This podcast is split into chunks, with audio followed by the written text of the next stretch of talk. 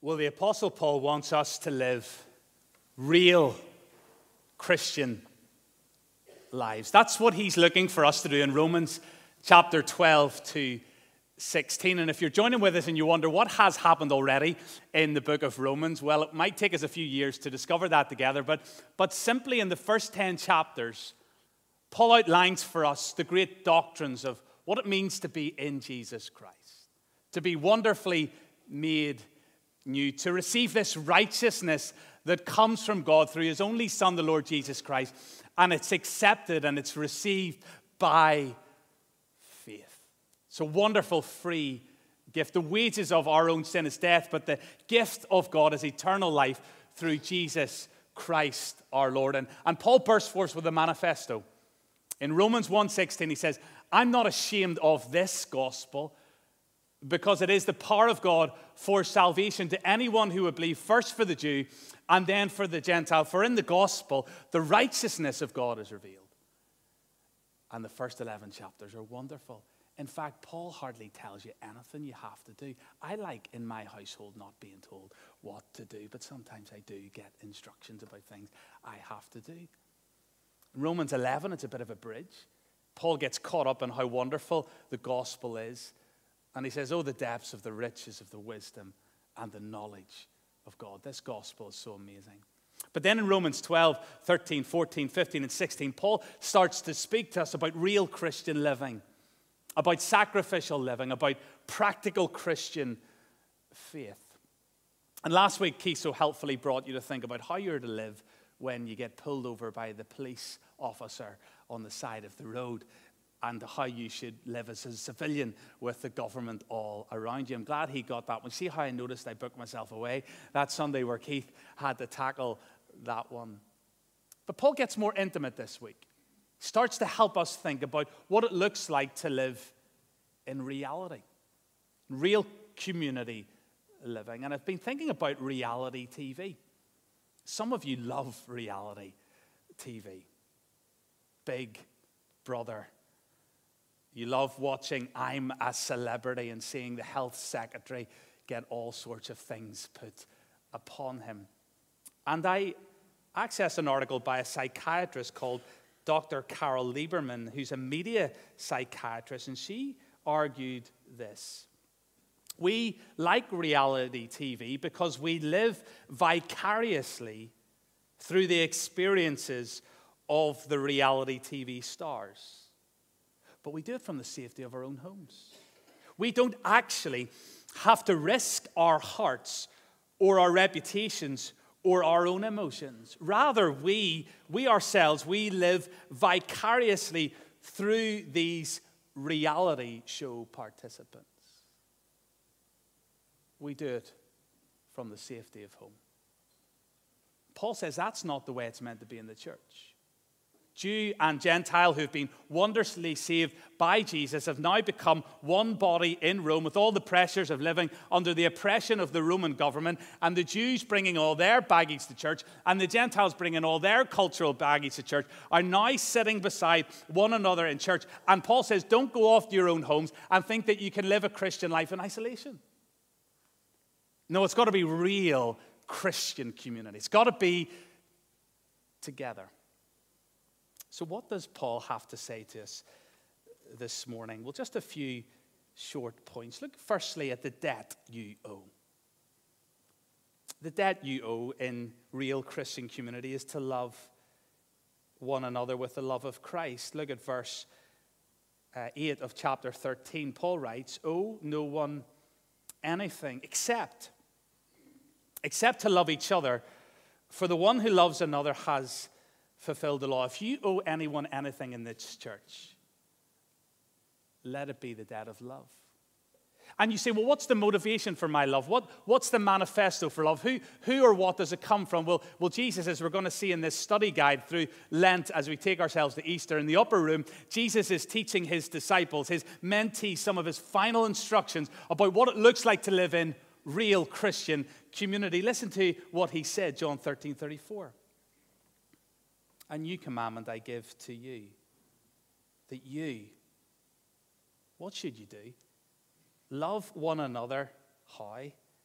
as I have loved you, you also are to love one another. And it's not just for a holy huddle. Look at the evangelistic impact. Jesus said, by this, all people walking up and down this street, looking in through our windows, will know that you are my disciples if you love one another. It's real Christian community. Loving people you struggle with. Loving people who don't look like you, think like you. He's not calling for uniformity here. He's calling for Christian unity. And John later, as he writes as an older man, confirmed the teaching of Jesus when he says in 1 John 4:19, we love because he first loved us. John is saying none of us can stand looking at Jesus being crucified, as we've sung so much about this morning, standing and seeing this incredible love he has for us, and then almost turning away from him and looking at the people all around the cross and saying, I'm not going to extend to you that same love he's shown to me. As I have loved you, so love one another. The only thing you owe anyone in the church is the love of Christ. Sadly, in this community, many of you remember the days when we turned on our TV screens at night, and do you remember the producer would say there's been another tit-for-tat murder? One member of the community was shot dead, and then the next night, the report would come on, another member of the community has been shot dead, and the producer would say, another tit-for-tat murder. The only thing that should be tit-for-tat in the church is the love of Jesus Christ. As you've received this love, you give it to others, others give it to you. If you owe anyone a debt, it's the love of Christ. Origen, who was an early Christian scholar, said this: let your only debt that is unpaid be that of love, a debt which you should always be attempting to discharge in full, but will actually never succeed in discharging. If you owe anyone anything, it's to love others as Christ has loved you. Why? Because look at what Paul says. Look at the next part of verse 8. For the one who loves another has fulfilled the law.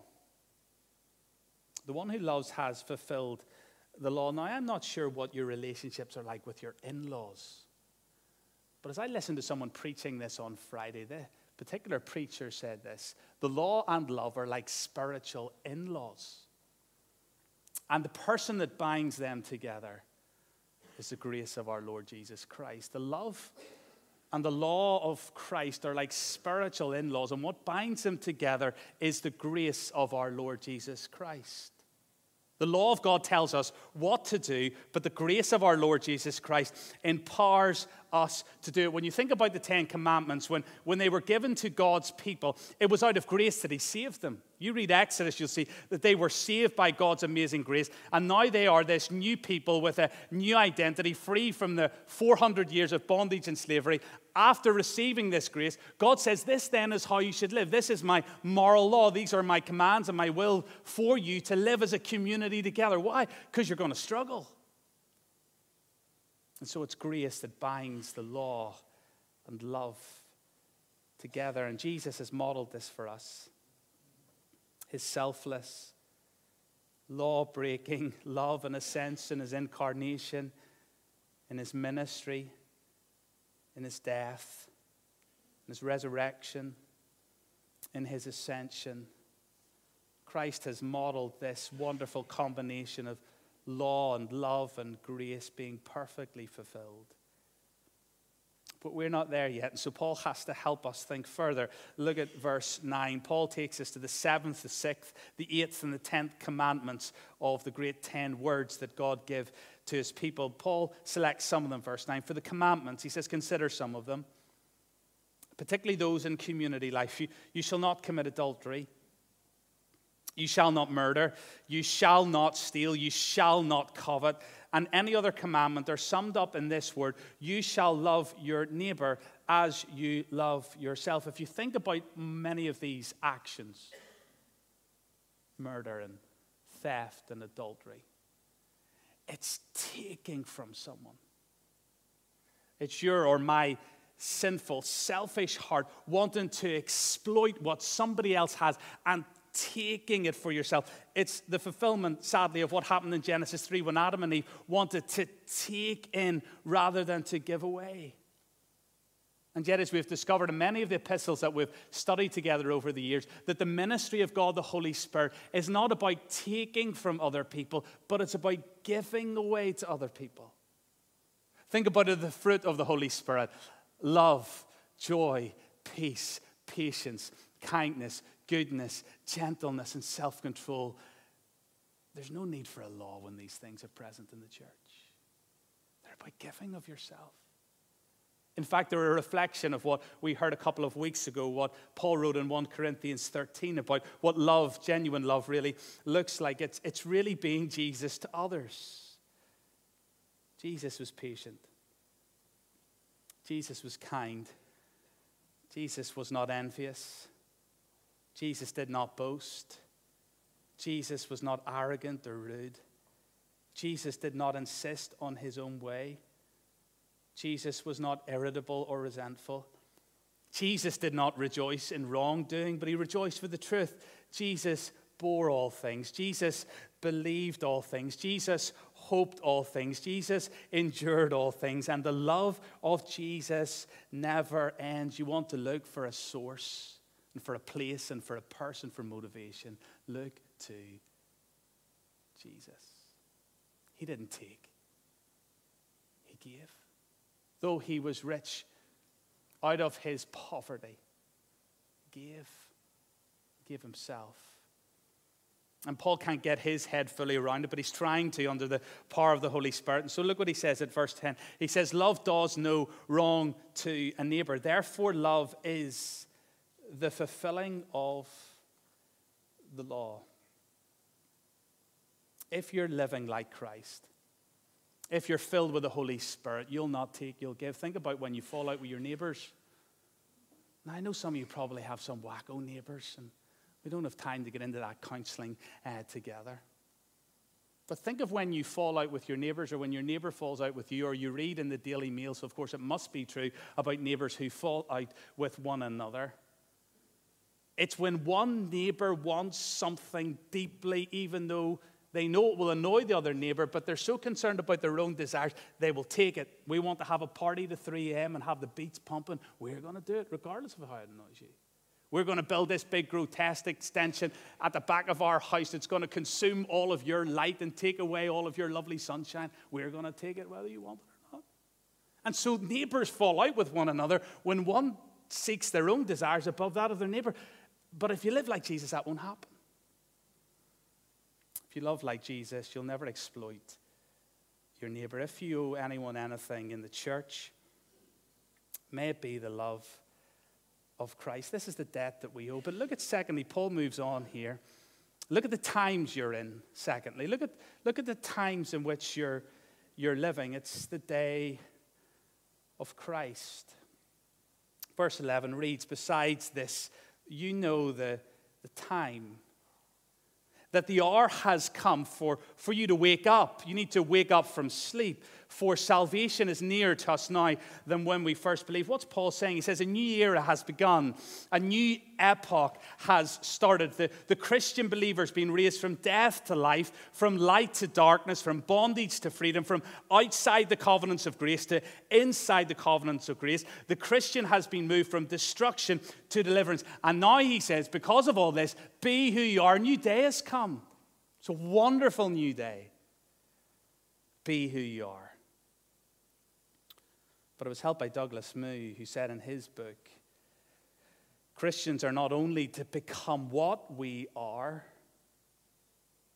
we're also to become what one day will be.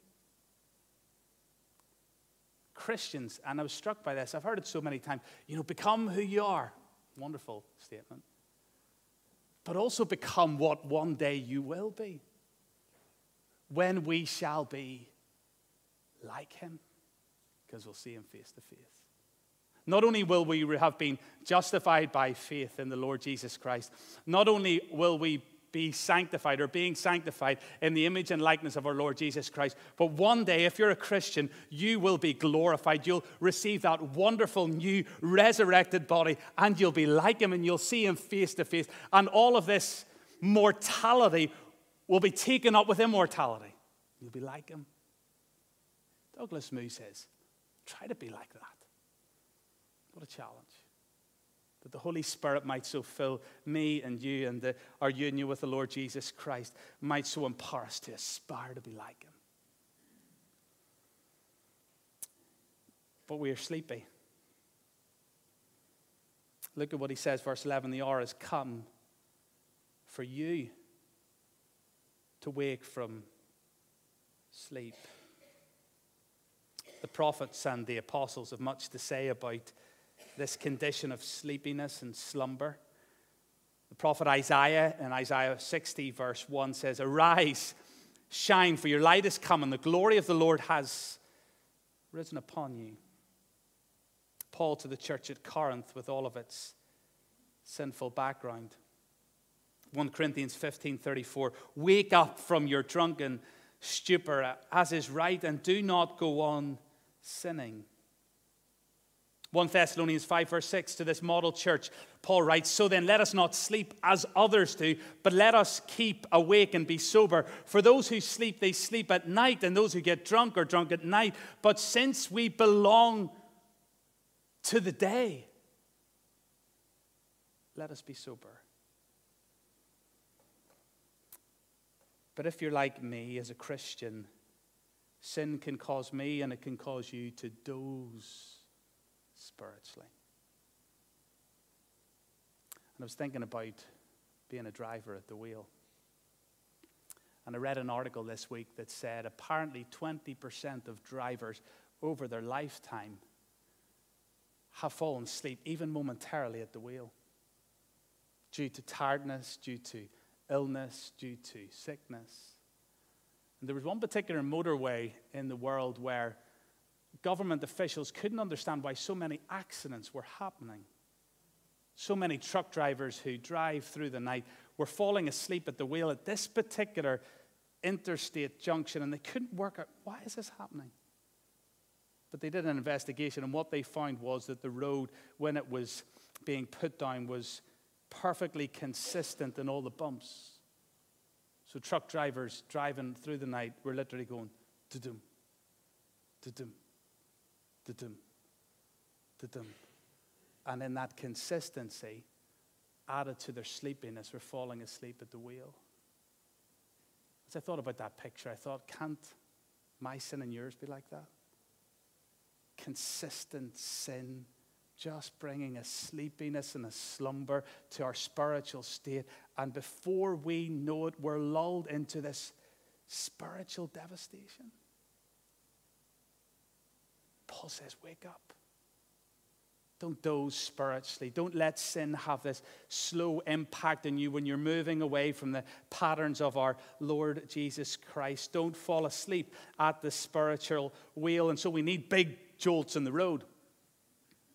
We need the Word of God as a lamp to our feet. We need prayer and confession of sin. We need the church to be singing to one another, to be hearing one another, to seeing God's grace at the Lord's table, to hearing God's word lifted up. It's a bit like my children when I come into them in the morning and they're still asleep, and I turn the light on and they go, "Dad, what are you doing?" Because they've been asleep all night, and so the light comes on, and it's stark contrast to their eyes. And that needs to happen to us spiritually. Sometimes we drift from God's word, and we don't read it for weeks and weeks and months and months. It's not that we earn our salvation in the reading of it, but it's like light to our eyes. It's a lamp to our feet. Revives our soul. And we need it, because this is the day that we're in. The days are dark and they're evil, but we are children of the light. And Paul reminds them, for salvation, verse 11, is nearer to us now than when we first believed. He says, verse 12, the night is far gone. The day is at hand. So what should we do? Well, he helps us verse 12. He says, so then, based on this, let us, here's what we need to do, cast off the works of darkness and put on the armor of light. Why? Because Christ, the light of the world, has turned on a spiritual light in your heart. Once you were in darkness, now you're in light. Once you were dead, now you've been made alive. So then how should we live? Jesus himself said in Matthew 5 verse 14, you're the light of the world. A city set on a hill cannot be hidden, nor do people light a lamp and put it under a basket, but put it up on a stand, and it gives light to everyone in the house. In the same way, what should you do in your family, in your singleness, in your workplace, in your retirement? What should you do? Jesus tells us, in the same way, let your light shine before others. Why? So that they might see your good works and not give glory to you, but give glory to your Father in heaven. Jesus said it. Peter, who had a long time with Jesus, 1 Peter 2:9, but you're a chosen race, you're a royal priesthood, you're a holy nation, a people for his own possession. Why? Why did God love me like this and you like this? That you might proclaim the excellencies of him who called you out of darkness, where? Into his marvelous light. Friends, the days are dark and they're evil. If you're a Christian, you're the light. This little light of mine, I'm going to let it shine. We must walk in the light as he is in the light. God has put you and me in our homes, in our apartments, in our families, in our workplaces to shine our lights. But we need armor. We need armor. So look at what he encourages us to wear, because we bring our lights, and the adversary hates when the light is shone. And so we need to do something. First, verse 12, the second half, we see the armor we need to wear. So then let us cast off the works of darkness, and let us put on the armor of light. We need to take off our sinful old clothing. The Bible has much to say about it. Colossians 3:9. Do not lie to one another, seeing that you've put off the old self with its practices. Ephesians 4:22. Put off your old self, which belongs to your former manner of life and its corrupt, deceitful desires. The writer to the Hebrews, Hebrews 12, verse 1, therefore, since we're surrounded by so great a cloud of witnesses, let us lay aside every weight and sin which cling so closely to you. You want to know what God's will is for your life? 1 Thessalonians 4 says your sanctification. Holy life. So when we are living a life characterized by sinful living, we are actually living outside the will of God. Paul says, cast off that old life. It's not who you are. It's definitely not who you're going to be. Cast it off. And we have, listen to this, we have the power to do this. Why? Because on the cross, as we were singing about this morning, Christ has broken, Christ has smashed, Christ has torn apart the chains of sin and death. Isn't that incredible? We can do this because Christ put on your dirty clothes, and he put on my dirty clothes on that cross. Condemned he stood. Sealed my pardon with his blood. Hallelujah. What a Savior. Guilty, vile, and helpless we. Spotless Lamb of God. Was he full atonement? Could it really be? Hallelujah. What a Savior. We can do this because of what he's done.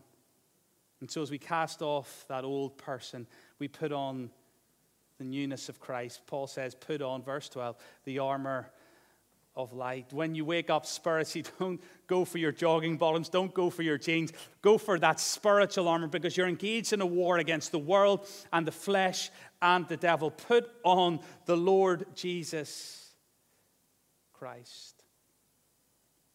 One writer says we need to spend time alone with Jesus. He is the light.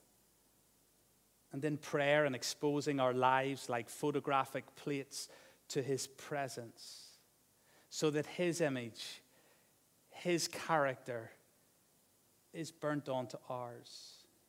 The writer says if we do this, we'll be spiritually like Moses when he descended Sinai after being alone with God and his face shone with the light of God. We need, this writer says, to open our Bibles and allow God's truth to illumine our eager faces with goodness and righteousness of truth. And if we want to shine in the light, let us keep on the light of Christ. Because what does walking in the darkness look like? Well, it's the antithesis of this. Paul, verse 13 says, let us work properly as in the daytime.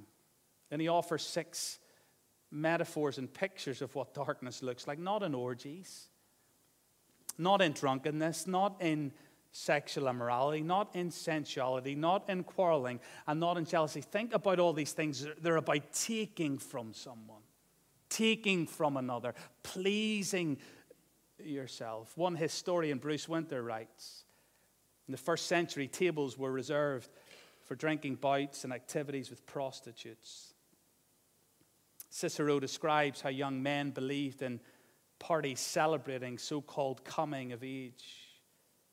And if there is anyone who thinks that youth should be forbidden affairs even with courtesans, he doubtlessly, eminently is austere, but his view is not only contrary to the license of this age, but also to the concessions of our ancestors. Even in the 1st century, it was just live how you want to live. Please yourself. Exploit others rather than serving others.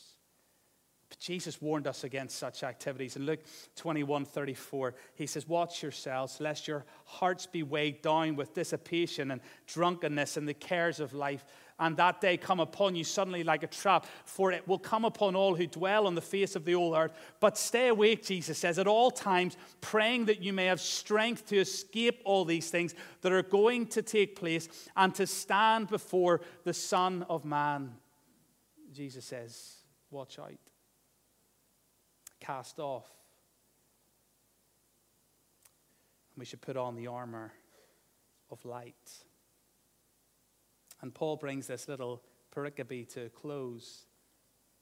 Verse 14, look what he says, but put on, just to remind us again, put on the Lord Jesus Christ and make no provision for the flesh to gratify its desires. There's parts, if you're a Christian this morning, of your old sinful life that calls out to you, that wants to pull you back in, to draw you back in. And the apostle has already said earlier in Romans 8 that we need to put these things to death in the power of God, the Holy Spirit. And so we have a role. In Christian sanctification, that means being made more like the Lord Jesus Christ. We have our role and God has his role. He works in us and we work out what he's worked in us. And so in this journey, we've got to cooperate with him. What is my part and yours in the cooperation? To starve our flesh. Don't feed it. Don't cherish it. Don't cultivate it. Starve it. And a lot of it's done in the darkness. Behind closed doors, behind closed curtains, in quiet rooms. Paul says, don't feed it. But how can we fight? How can we make our stand? Because of what Christ has done for us.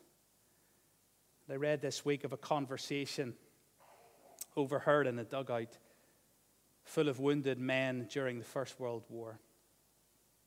One of the men had been terribly wounded and he knew he had only moments to live. And he had a friend with him who had already seen a bad start to a bad life. He'd made wrong decisions. He had already served time in prison. In fact, he was wanted back home by the police. But the wounded man pulled the wanted man down close to his face. They took out his dog chain, his ID chain, and pressed it into the hand of his friend. He said, listen, Dominic, you've had a bad life. You're wanted everywhere by the police. But listen, there's no convictions against me. My name is clear. So here, Dominic, take my dog tag. Take my wallet. Take my papers. Take my identity. Dominic, take my good name. Take my good life. And quickly, hand me your papers that I might carry all your crimes away with me in death. And you know what, Christian? That's what Jesus Christ has done for you. All your sin laid upon him.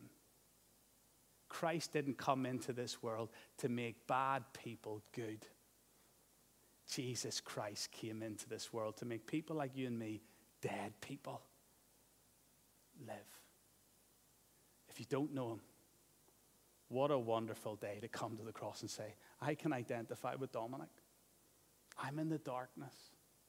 Christ, shine your light on me. I ask for your forgiveness for my sin. Make me new. Let's just take a moment to pray. And just in the stillness, reflect on these things. And then we're going to sing our final song, which takes us to the climax of our thinking this morning on the power of the cross to make us live this real Christian life. So just take a moment of stillness, and then I'll pray, and then we'll sing.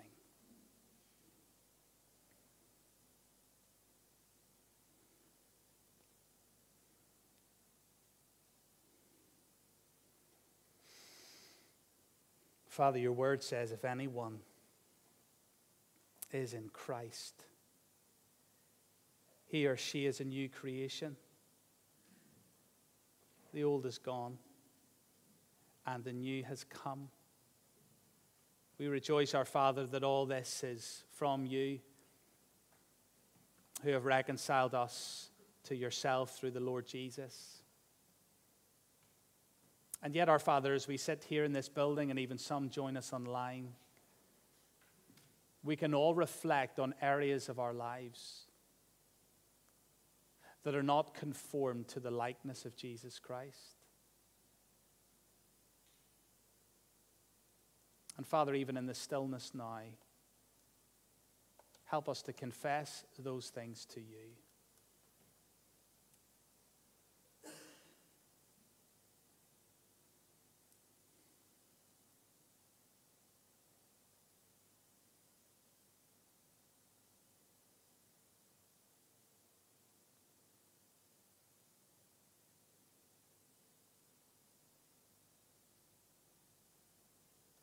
Father, there are some people in this room or joining us online who are outside of Christ, who are characterized by darkness, even if no one else knows about it. We pray, our Father, that if they confess their sin, that they will know that you are just and forgiving to cleanse them, to wash them, to forgive them from all of their sinfulness and their law-breaking and their unrighteousness, and that this morning they can become a new person in Christ. Father, by your Spirit, help them to do that this morning. And Father, then we pray for all of us as we respond now in song. May the power of the gospel warm our hearts once again. As we praise you, our Father, that through the cross that we are not what we once were. We thank you, our Father, for who we are now, but how we look forward to that day when we will see him and we will be like him, just as he is.